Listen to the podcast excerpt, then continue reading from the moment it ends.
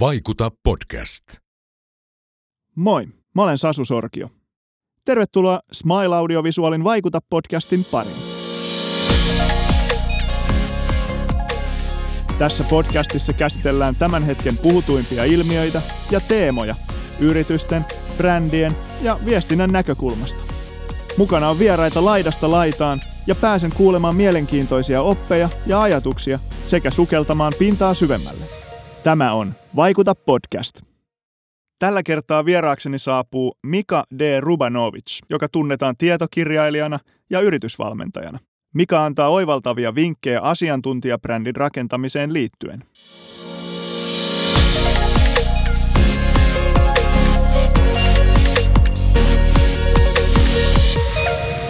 Tervetuloa Mika D. Rubanovic. Kiitos. Ja Rubaksihan sua yleisesti kutsutaan ja tituleeraat näin myös itse itseäsi. Kyllä. Miten sä tyypillisesti pitchaat itsesi sisään? Mä yleensä pitchaan niin kuin omien kirjojeni kautta sanomalla, että hei, mä oon kirjoittanut 11 bisneskirjaa, mutta se ei tarkoita sitä, että olisin teoreetikko tai että tästä setistä tulee teoreettinen. Ja sitten mä jatkan aina, että mutta on hyvä ymmärtää, että myynnissä ja, ja, on, on, ja sen johtamisessa on olemassa vahva teoreettinen viitekehys.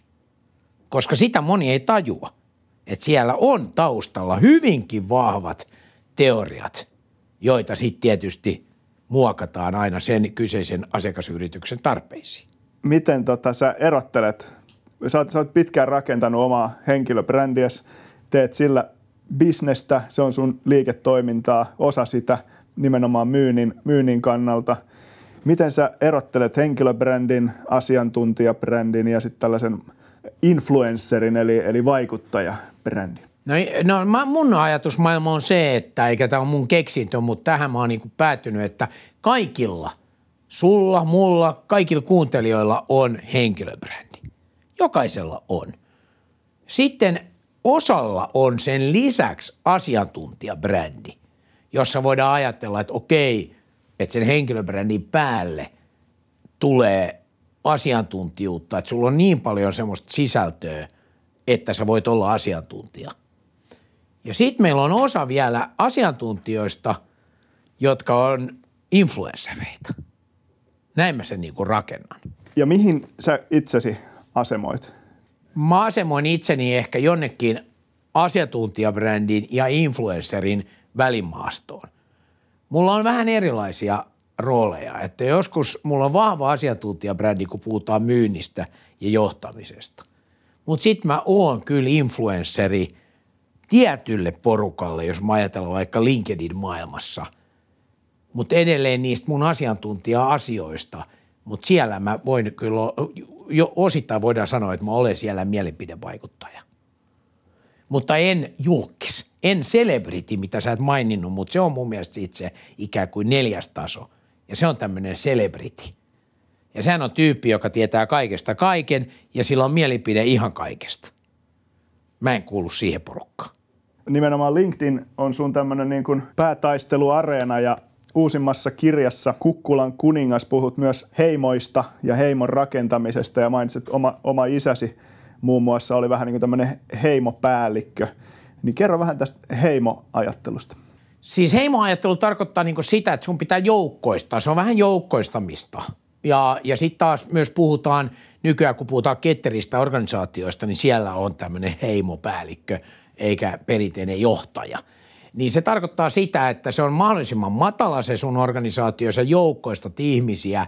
Ja mä opin tämän oikeastaan ihan ensimmäisen kerran vuonna 2014, kun mä perustin Pelastetaan Stokka Facebook-sivuston – ja se, se, miten se porukka, joka lähti siihen mukaan, joukkoisti sen niin, että 2014 se oli Facebookin yksi käydyimmistä ryhmä tämmöistä sivustoista. Siihen aikaan ei Facebookissa ollut niin paljon ryhmiä.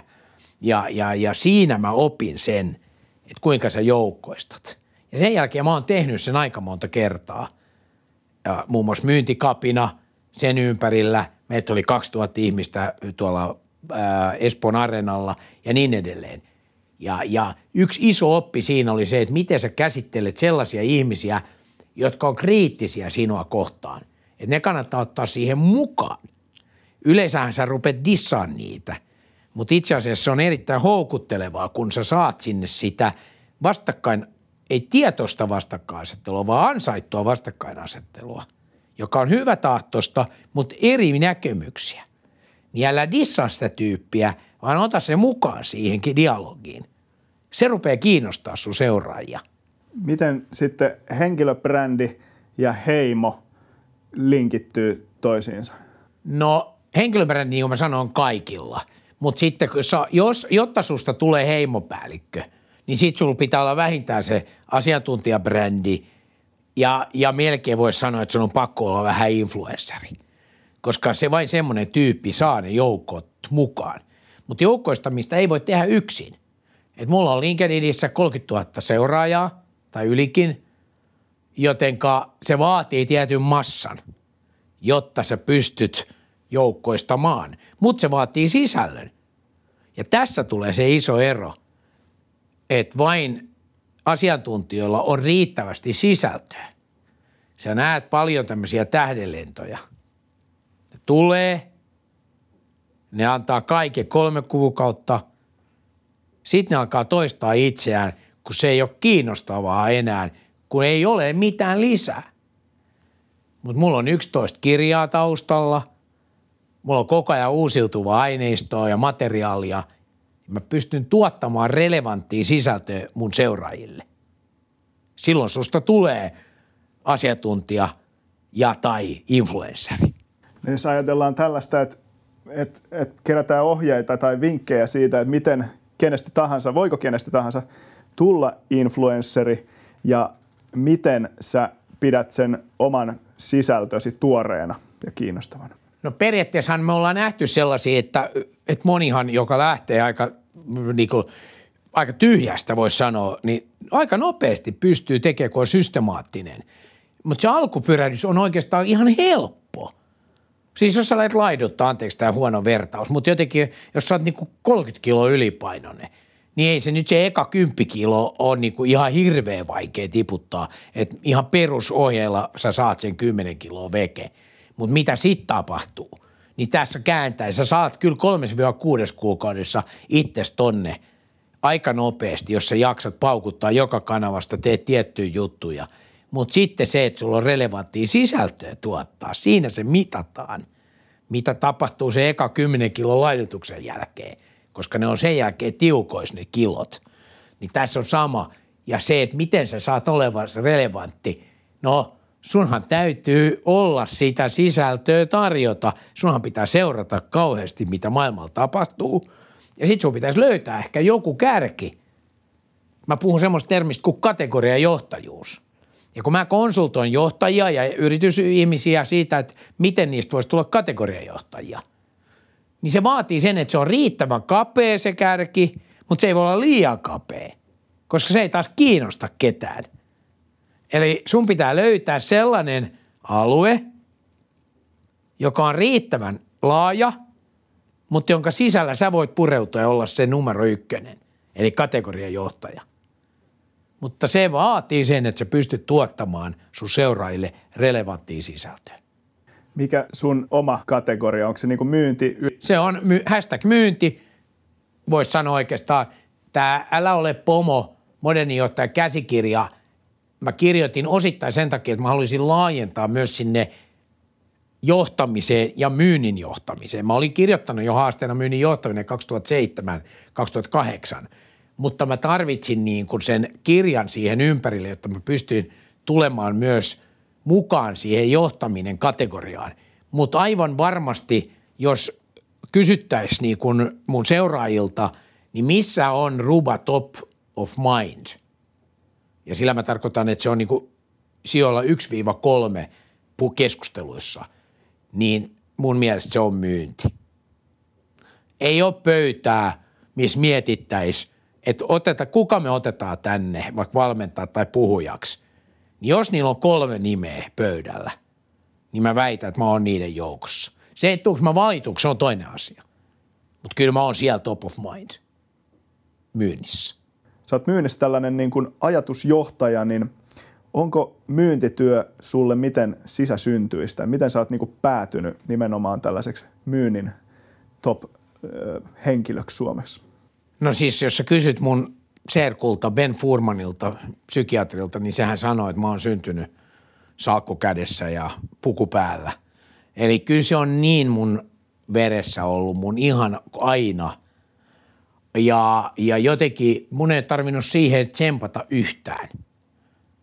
Et mä oon, mun isä oli yksityisyrittäjä, meillä oli myymälöitä. Mä oon pikkupojasta asti ollut, tiedät sä, joka perjantai – kun myymälä meni kiinni ja me tultiin, meillä oli, me käytiin saunassa, hotelli Hesperias, silloin oli tämmöinen sauna. Sieltä me mentiin keskustaan, ajettiin, mentiin laskea kassat. Mä oon pikkupojasta asti laittanut siihen aikaan sadan markan seteleitä, niin tota, kymmenen nippuihin, eli tuhat euroa, ja markkaa aina kasaan ja sitten semmoinen kuminauha ruskea ympäri.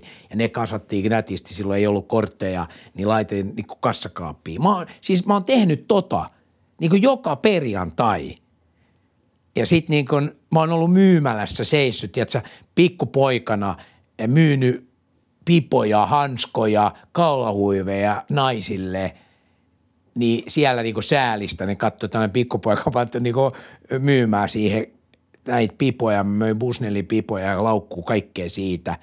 Eli se on niin, me puhuttiin tämmöisistä asioista koko ajan kotona. Mutta sitten taas meillä ei puhuttu kalastuksesta tai sienestämisestä tai marjoista tai ymmärrätkö, mä oon kasvanut täysin tuommoisessa ympäristössä. Joo, kuulostaa tällaiselta niin kuin hyvältä bisneskasvatukselta. No miten sun oma asiantuntijabrändi eroaa muista vastaavista, esimerkiksi tällaisten yritysvalmentajien muiden brändeistä? Mun mielestä ne on taitavasti ottanut sit sieltä niitä alakategorioita haltuun. Eli jos sä niinku, tavallaan kun sä haluat olla se myynnissä se, että sä otat sen ison kategorian, tavallaan kategorian johtajuuden, niin myös, mutta samalla sä myös niinku, ä, avaat mahdollisuuden ottaa niitä alakategorioita. Eikö niin, sosiaalinen myynti tai LinkedIn osa-alueena, osana, että sieltä löytyy niitä pienempiä alakategorioita, mikä on ihan oikea tapa – sit tulla tavallaan siihen isoon kategoriaan mukaan. Ja se on, toimii mulle hyvänä sitten tämmöisenä niin kuin, mitä mä nyt sanon, kirittäjänä. Huomaat, että kas, kas, kas kato, toi nousee tuolta. Se on ihan oikea tapa tehdä se. Ja oikeastaan ainoa tapa, koska sen ison kategorian haltuuttaminen on aika haastavaa. Mä, mä olin yhteispaneelissa Sami Hedbergin ja Elastisen kanssa ja Vappu Pimiän kanssa lastenklinikan kummien tilaisuudessa. Ja Elastinen alkoi yhtäkkiä puhua siitä, että vaikka me tehdään niin kuin paljon hyvää omissa kategorioissa. Hän siis Suomi räpissä ja Sami Hedberg tässä, mikä tämä on tämä, kun esinytään siis stand-up-komiikas, kiitos. Niin tavallaan samaan aikaan Elastinen nosti sen, että me luodaan myös barriärejä muille tulla malalle. Koska me ollaan kaikki oltu jo parikymmentä vuotta omissa kategorioissamme ikään kuin kategoriajohtajia – ja vaikka sä teet muille hyvää, niin tämä elastisen avaava pointti oli se, että samalla sä lyöt myös, luot myös erittäin iso kynnyksen muille tulla sinne alalle.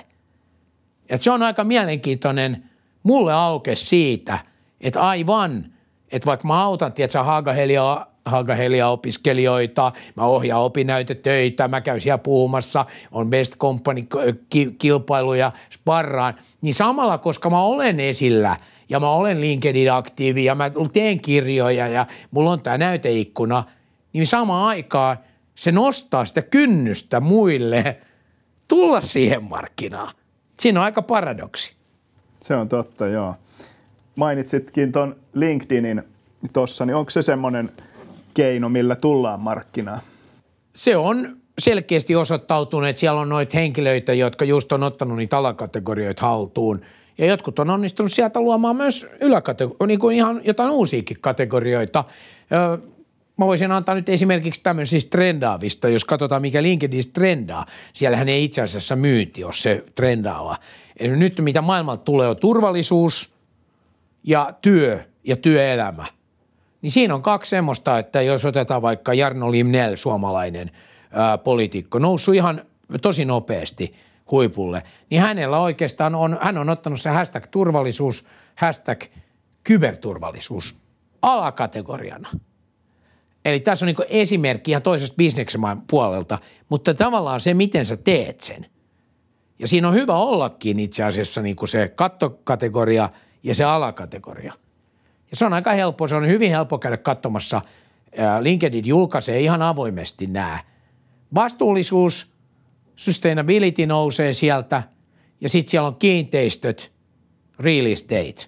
Niin jos sä nyt haluat tota, nyt niin kuin sä et ole tällä hetkellä, sulla on henkilöperä, niin sä haluaisit jonkun tämmöisen, niin tossa mä annoin sulle äsken vinkit, että noilla teemoilla, niin rakenna tosta sulle paketti, niin mä lupaan sulle, että 3-6 kuukautta ja sä oot household name.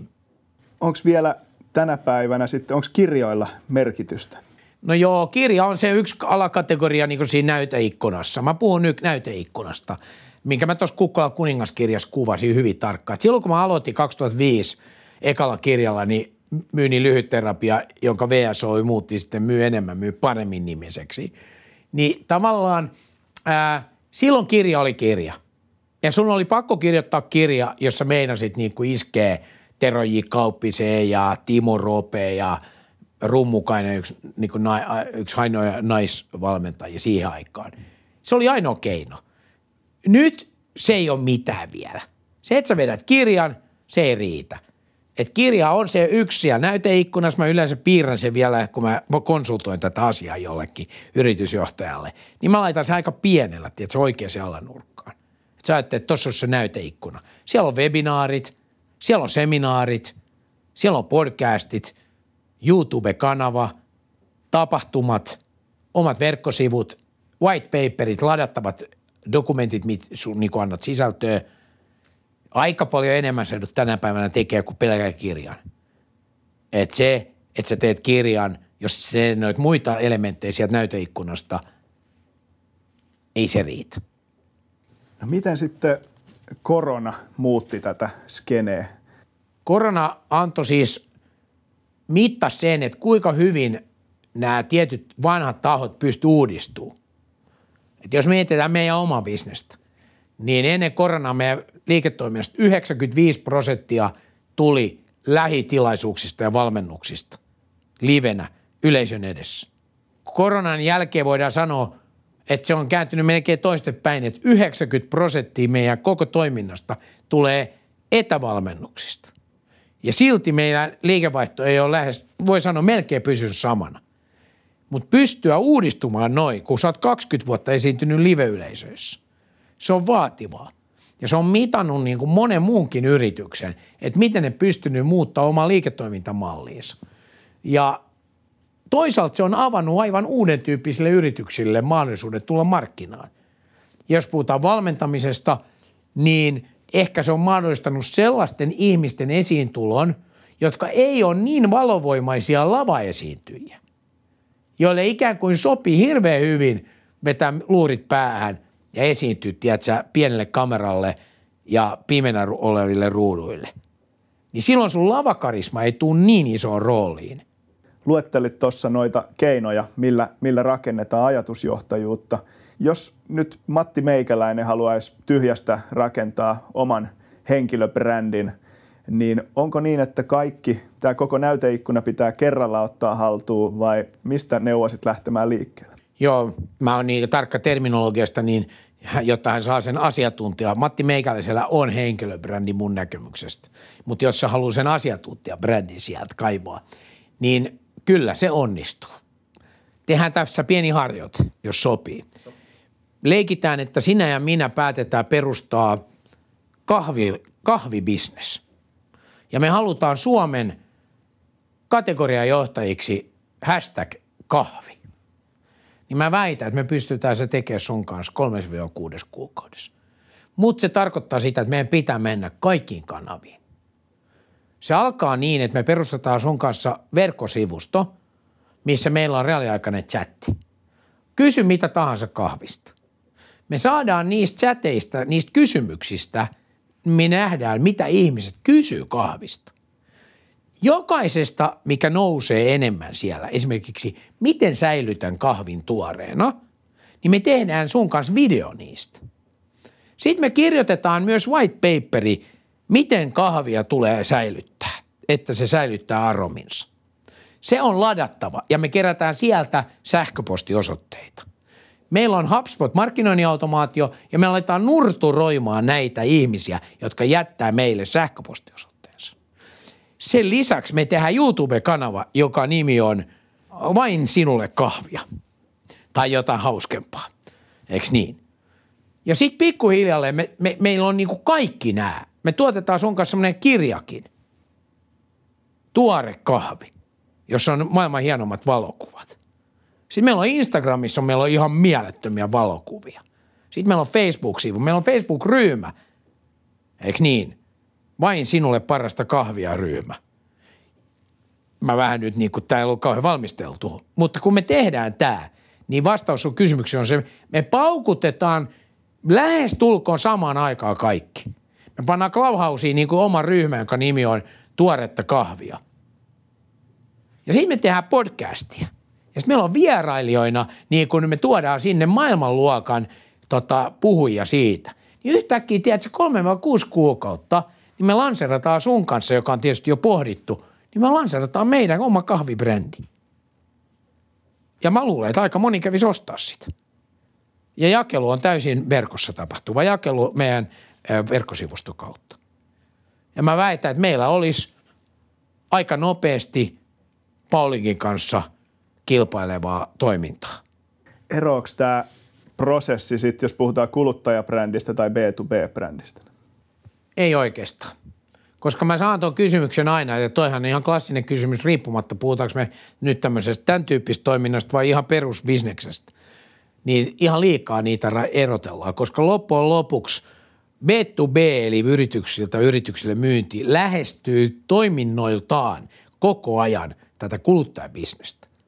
Ja sen takia Tesla myy suoraan verkon yli autoja kuluttajille. Sen takia Samsung lanseeraa uuden puhelinmallin, niin sä voit ohittaa kaikki jakelukanavat ja käydä ostaa sen Samsungin omasta verkkokaupasta. Eikö niin? Koska nämä firmat haluaa kiinni siihen loppukuluttajaan. Samanaikaisesti ne edelleen pitää jälleenmyyjäkanavaa hyvänä – mutta ne itse integroituu vertikaalisesti eteenpäin, eli menee itse kiinni siihen kuluttajaan. Ja se kertoo siitä, että B2B ja B2C lähestyy toisiaan. Sulta on 11 kirjaa ilmestynyt, aikamoinen, aikamoinen määrä. Viimeisin näistä Kukkulan kuningas, kymmenen askelta itsesi johtamiseen. Kuinka vaikea prosessi tämä oli? Sehän, sehän on niin kuin, vähän niin kuin tämmöinen ruba elämän kertatyyppinen sisältö. Se on vaikea synnytys ja mä oon monta kertaa miettinyt, että, että olisiko sitä kannattanut sitten kuitenkaan kirjoittaa, kun toi ajatus oli siinä, että mä halusin ensinnäkin kirjoittaa jossain vaiheessa, kun isäni vielä eli, niin hänen elämänkertansa. Ja mä neuvottelin jo kahden historiikkikirjoittajan kanssa. Mutta siinä kävi niin, että mun isä kuoli joulukuussa 2018 sydänkohtaukseen, toki 92-vuotiaana, mutta erittäin hyvä kuntosena – ja ajatus oli, että me oltaisiin tuotettu tämmöinen mahtava kirja hänen parhaille ystävilleen 95-vuotisjuhlaan, koska se olisi kestänyt vuoden kaksi kirjoittaa. Ja, ja sitten kun isä kuoli, niin mä ajattelin, että miten me sitten toteutetaan tämä. No sitten taas ei olisi ollut mitään järkeä enää kirjoittaa hänen historiikkiinsa, kun hän ei enää ollut elossa. Et se ei ollut riittävän kiinnostavaa ollut, eikä ollut ja, mitä, kenelle me olisi jaettu sitä, missä tilaisuudessa jolloin syntyi ajatus siitä, että jos mä niin kuin käännän sen niin, että kymmenen suurinta oppia, mitä mä olen saanut elämässäni, ja jokaiseen niistä kymmenestä sisällytin osaksi sen, että mitä isäni oli minulle siitä aiheesta opettanut.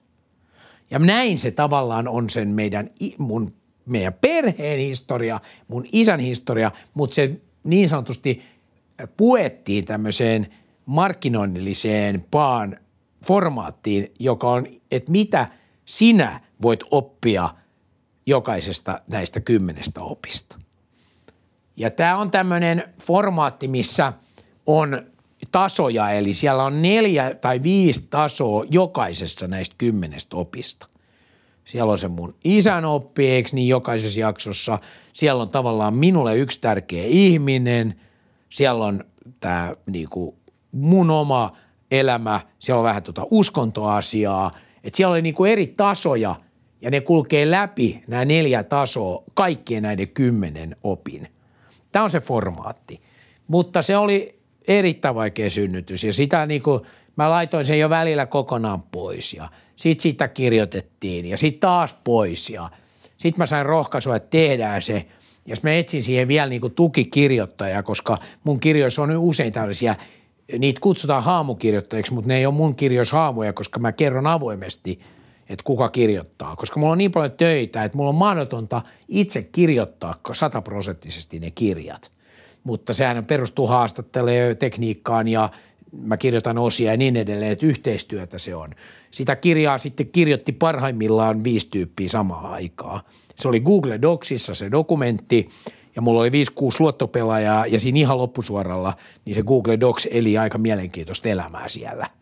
Ja, ja, ja tuota, mutta ne oli vähän liian henkilökohtainen. Et nyt jälkeenpäin mulla on vähän semmoinen, vähän semmoinen e, tukala olo, kun mä mietin sitä koko prosessia. Mä mietin, että tarviiko mun paljastaa ihan noin paljon itsestäni. Mä olen ollut toistaiseksi, koska mä en ole celebrity, niin mä olen toistaiseksi, en ole halunnut edes päästää kaikkea tuota julkisuuteen. Samanaikaisesti voidaan sanoa, että se on vähän trendikästä, että ikään kuin kerrotaan – elämästä sellaisia asioita, mitkä ei olisi aikaisemmin koskaan tullut julki. Ja sä teet itsestäsi ikään kuin helposti, helpommin lähestyttävän ja inhimillistät.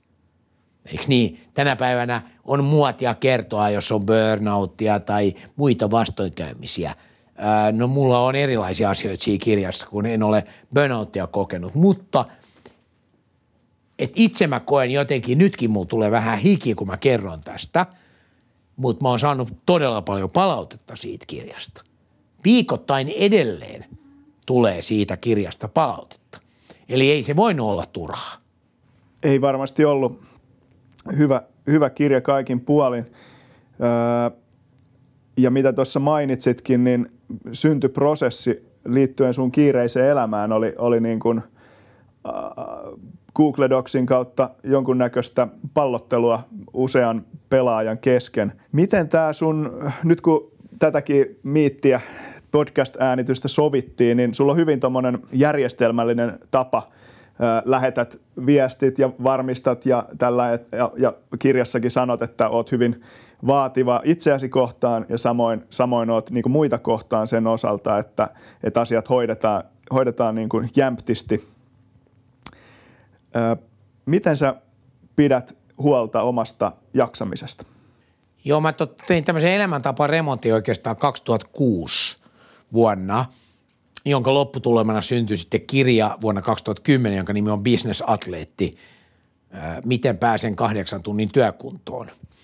Ja se oli vain kymmenen vuotta liian se julkaistiin se kirja, koska se on vuonna 2020 oli niin kuin, alkoi kiinnostaa ihmisiä oikeasti. Mutta tuota, silloin 2006 ää, mä olin ää, tosi ylipainoinen.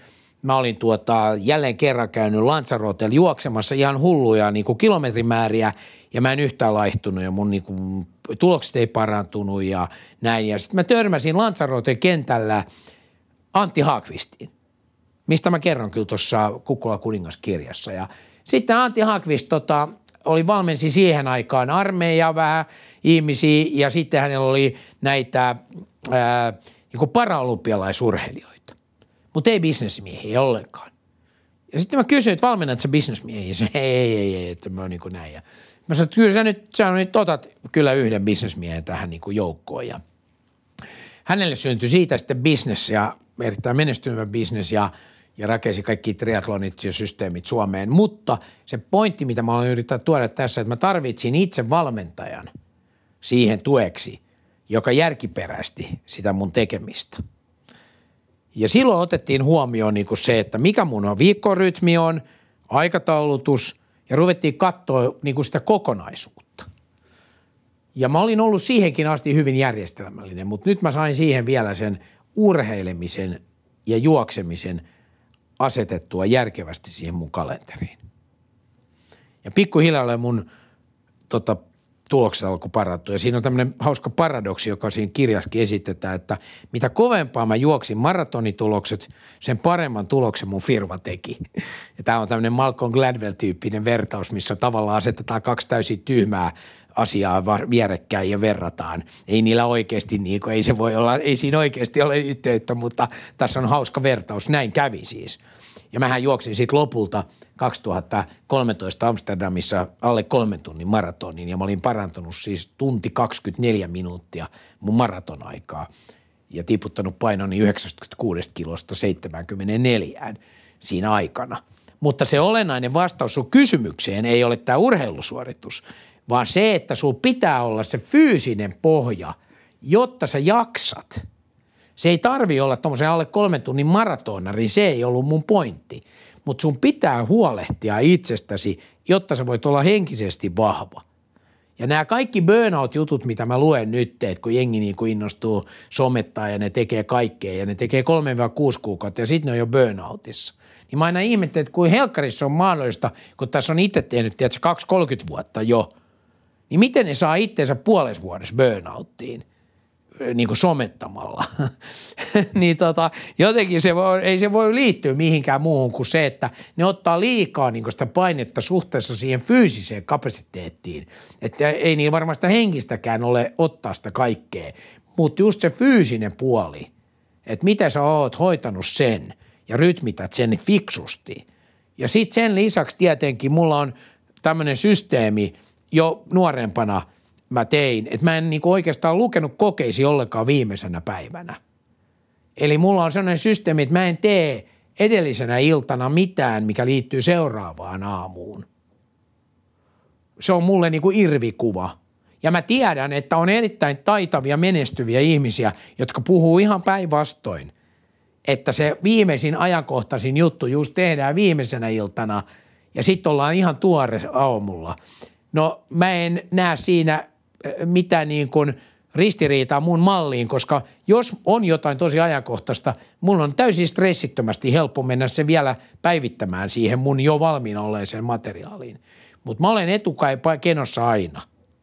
Oon mä sit myyjä tai asiakkaan roolissa, niin mä vaadin aina agendat etukäteen ja di- dialogin etukäteen, ja se on se, mitä me valmennetaan myös, miten huippumyyjä toimii – se käy kirjeenvaihtoon. Mietitään mekin, miten paljon me ollaan jo käyty kirjeenvaihtoa. Kun mä tulin tähän tilanteeseen, me oltiin melkein kuin frendit, vaikka me ei koskaan tavattu aikaisemmin. Kiitos sen dialogin. Ja mä vaadin sen dialogin, mä vaadin ne kysymykset, ja jos se niitä tulee, niin mä huomautan, että pitikö tulla, sitten ne tulee, mä vastaan sulle etukäteen, sä kommentoit niihin, me käydään vielä siitä keskustelu, käytiin vielä Teams-palaveri, ja sitten me tavataan. Ja, ja todellisessa maailmassa kaikki tämä tehdään yleensä sen ensikohtamisen jälkeen, niin kuin myyntityössä. Ja mä oon kääntänyt tämän ihan päälaelleen. Ja tämä toimii. Mutta suomalaiset on aika huonoja siinä edelleen, vaikka tätä nyt on aika kauan valmennettu. Niin tämä tuntuu olevan jotenkin vierasta. Joka sunnuntai, mä voin paljastaa muillekin valmentajille niin kuin vinkki, mä käyn joka sunnuntai läpi seuraavan viikon kaikki tapaamiset – Ihan jokaisen. Jos mulla on mikä tahansa, puhelin, Teamsi, valmennus, ihan sama, niin mä laitan jokaiselle jonkun viestin siinä valitussa kanavassa, mikä on luontevin meidän yhteydenpidon kanava. Se voi olla sähköposti, WhatsApp-viesti, Messenger-viesti, SMS-viesti ja niin edelleen. Jokaiselle. Riippumatta olenko siis asiakkaan roolissa vai myyjän roolissa. Ja tämä toimii. Ja jos mä ajattelen, mä annan teille niin kuin kuulijoille esimerkin. Leikitään, että meillä on keskiviikkona valmennus. Asiakas saa multa vielä tiistai-iltana, siis on saanut sunnuntaina viesti, että keskiviikkoon nähdään. Se saa tiistai-iltana multa vielä viestin, taas kerran siinä valituskanavassa, mikä on meille luonteva, niin sanottu mikroviestin, missä lukee, moi Sasu, huomenna aamu nähdään 8.30, kaikki kunnossa. Mikä on se tunne, mikä asiakkaalla tulee saadessaan tiistaina kello 16.30 on viestin, koskien seuraava aamu. Levollisuus. Eikö niin? Kyllä. Ja se tunne on se, että Ruba miettii minua nyt. Ja toi psykologia on se juttu. Kun moni miettii tätä sillä niin kuin prosessinomaisesti, että aha, mun piti lähettää sunnuntai-viesti, siis mun piti lähettää tiistai-viesti, laitanpa ylös. Se ei ole se pointti tässä, vaan se psykologinen turvallisuuden tunne, minkä sä tuotat sille sun vastinparille, eli tässä tapauksessa asiakkaalle, että hei, Ruba miettii mua. Se miettii mua sunnuntaina ja se miettii mua tiistaina. Niin onko se valmistautunut siihen keskiviikon vetoon? Tämä on se juttu. Ei se, kuinka paljon siellä toinen vastaa. Ja jotkut sanoo, että ää, ärsyttävää, toi häiritsee. Voi kysyä keneltä tahansa mun asiakkaalta tai kumppanilta. Häiri, loukkaannuit sä, kun mä laitan sulle viestiä? En, en niin. Eikö siitä tule sellainen tunne, että no, Ruba on itsekin valmistautumassa? Kyllä, sellainen fiilis, että koko prosessi on aika hyvin hallussa ja tämä merkitsee sulle. Niin, ja sitä kutsutaan puheenjohtajuudeksi. Joo. Ja kun sulla pitää olla, jos sä oot myyjä, huippumyyjä, sulla pitää, sulla pitää olla puheenjohtaja. Eli sä käsikirjoitat sen prosessin ja sä noudatat sitä, koska se tapa, miten sä myyt, kertoo siitä, miten sä toimitat. Koska kun asiakas ostaa sut jotain, niin sillä ostohetkellä hän, hän ei näe vielä sitä toimitusta. Ei hän. Hän tekee päätöksensä minkä perusteella? Sen sun prosessin perusteella. Eli se on heijastus ammattimaisuudesta. Mirror of professionalism on se englanninkielinen termi. Eli se, miten sinä myyt, heijastaa sitä, miten sinä tulet toimittamaan. Jos et sä hoida siinä myyntiprosessissa asioita, sä et ole systemaattinen, sä et ole vuoropuheleva, sä et lähetä viestejä, sä et reagoi, sä et vastaa ja niin edelleen, oletko sinä myös sellainen, kun sinä toimitat tavaraa? Tästä tulee sellainen fiilis, että on aika aikaa vievää tällainen näin, näin niin kuin sanoisiko intensiivinen kommunikaatio, niin mitä se ei ilmeisestikään ole, että sä pystyt sen tekemään tavallaan myös sen kaiken aktiivisen päivätyön ohessa, mi- mihin tämä tulee vielä niin kuin lisäksi, että just sanoit, että viikonloppuisin vielä lähetät nämä viestit ja tiistaina, tiistaina lähtee sitten toiset viestit, niin mihin sun aika sitten kuluu, mihin toivoisit sitä kuluvaa enemmän ja mihin, mihin toivoisit kuluvan vähemmän? No itse asiassa, tiedätkö, tämä korona-aika on tehnyt sen, että mulla ei ole koskaan ollut näin niin kuin paljon aikaa. Että jos mä mietin, kaikki matkustaminen on ollut tippunut veke, melkein kaikki. Että se aika, e, siis Microsoftilla on siis, kun mä käytän, mä en ole Apple-ihminen, mä oon täällä Microsoft Samsung-osastolla, niin siellä on sellainen kuin Analytics, jonka nimi on nyt muutettu. Ja sieltä tulee kerran kuukaudessa tämmöinen kuvaus, että mi, mi, mihin sun aika on mennyt. Se on aika jees. Se poimii sen kaikista lähteistä. Ja, ja tota, mulla ei ollut aikaisemmin, mulla oli aina nolla hiljaista päivää. Se kutsuu niitä hiljainen päivä. Niitä oli aina nolla. Ja mun coachi sanoikin, että Rubas, sulla pitää vähintään olla yksi viikos, mutta mulla, ei ollut, mulla oli nolla. Koska siis yrittäjänä mä tein viikonloput laskut tai eikö niin hallintoa ja kaikkea. Nyt mulla saattaa olla tässä analyysissä jopa viisi Parhaimmillaan mulla on ollut kahdeksan hiljasta päivää kuukaudessa, mikä tarkoittaa siis sitä, että mä en ole avannut mitään, mistä Microsoft saisi poimittua. En mä ole siis käynyt sähköpostissa, en Outlookissa, ymmärrät, mistään mistä se saisi haisteltua, että mä käytän niiden hänen niinku niitä järjestelmiä. Eli, eli tämä on ihan uutta, uutta, ei mulla ole koskaan ollut, mä käytän sen ajan, mulla on kaksi pientä lasta ja mä pystyn hyödyntämään sen vapautuneen ajan – mikä iloisinta, kun mulla on 7-5-vuotiaat lapset, niin totta kai ne on just siinä iässä nyt, että mä pystyn niin alkaa tekemään niiden kanssa hienoja juttuja, niin siihen mä haluan käyttää sitä aikaa ja olen käyttänytkin sitä aikaa. Mihin mä ehkä vielä enemmän haluaisin, niin mä haluaisin palata niihin aikoihin, kun mä olin ihan superhyvässä fyysisessä kunnossa. Että se, minkä korona on tehnyt mulle, on se, että vaikka mukamas olisi ollut enemmän aikaa – niin silti mä en ole saanut treenattua niin systemaattisesti. Ja se ei joudu siitä, että kuntosalit on ollut kiinni, vaan jotenkin tämä aika on vaikuttanut psykologisesti muuhun niin, että mä en saa itsestäni niin paljon tehtyä fyysisesti. Ja, ja se johtuu siitä, että kun mä ennen esiinnyin joka viikko monta kertaa yleisön edessä, niin kun sulla on se paine siitä, että sä esiinnyt – niin sä, sulla on myös paine siitä, miltä sä näytät ja miten sä voit ja näin. Mutta kun sä vedät vaan verkkarit jalkaan ja rupeat vetää Teamsit, sä mustille ruuduille, niin sulla ei ole samanlaista painetta, kun se riittää, että sä paat geeliin hiuksiin ja sit sä oot valmis. Niin tavallaan mulla on se elementti, että kun mä en esiinny, niin se ei ole nyt mulla ei ole ollut sitä ylimääräistä motivaatioa käydä vetää niitä treenejä samalla lailla.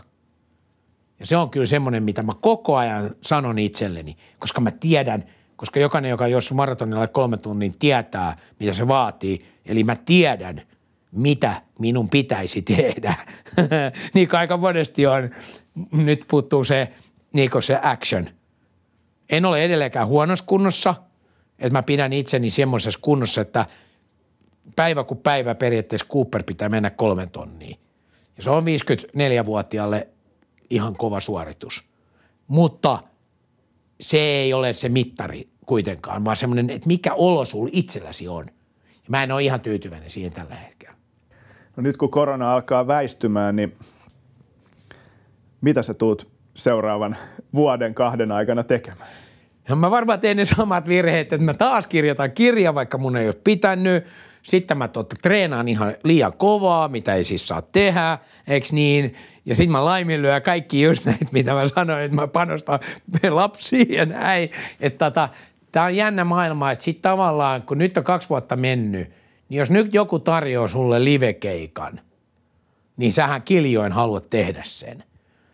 Ja sitten mä huomasin jo tässä kuukausi sitten, kun alkoi vähän helpottaa, että mä rupesin tarttua kaikkiin mahdollisuuksiin.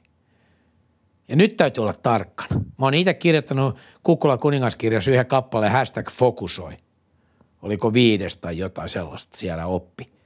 Nyt mä joudun itselleen, onneksi mulla on yksi kaveri, kun mä sähläsin tossa, että mä rupesin ottaa pieniä keikkoja ja kaikkea vastaan innoissani.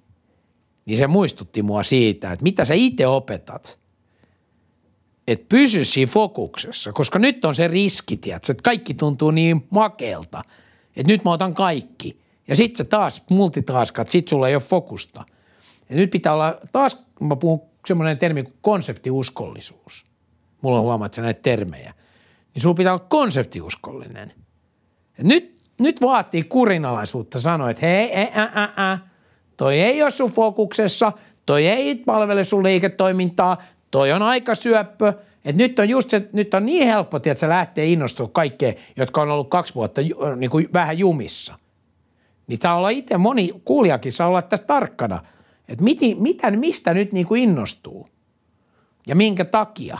Ja nyt pitää valita fiksusti ne projektit, ettei käy niin, että siitä on liikaa taas.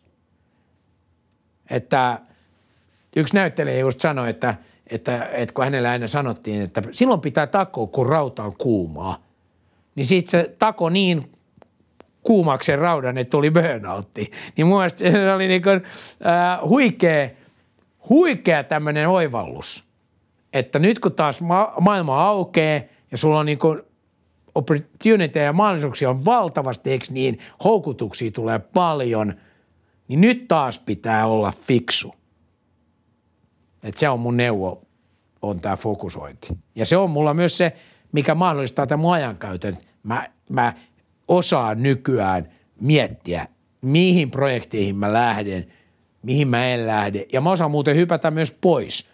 Mä olin tekemässä yhtä iso juttu tuossa seminaariummaa ja kuukauden katsottu niin valmisteluun mä sanoin, että tämä ei ole hyvä juttu, lopetetaan tämä ennen kuin mennään pidemmälle. Sekin on taito. Kiitoksia Mika. Kiitos. Vaikuta podcast.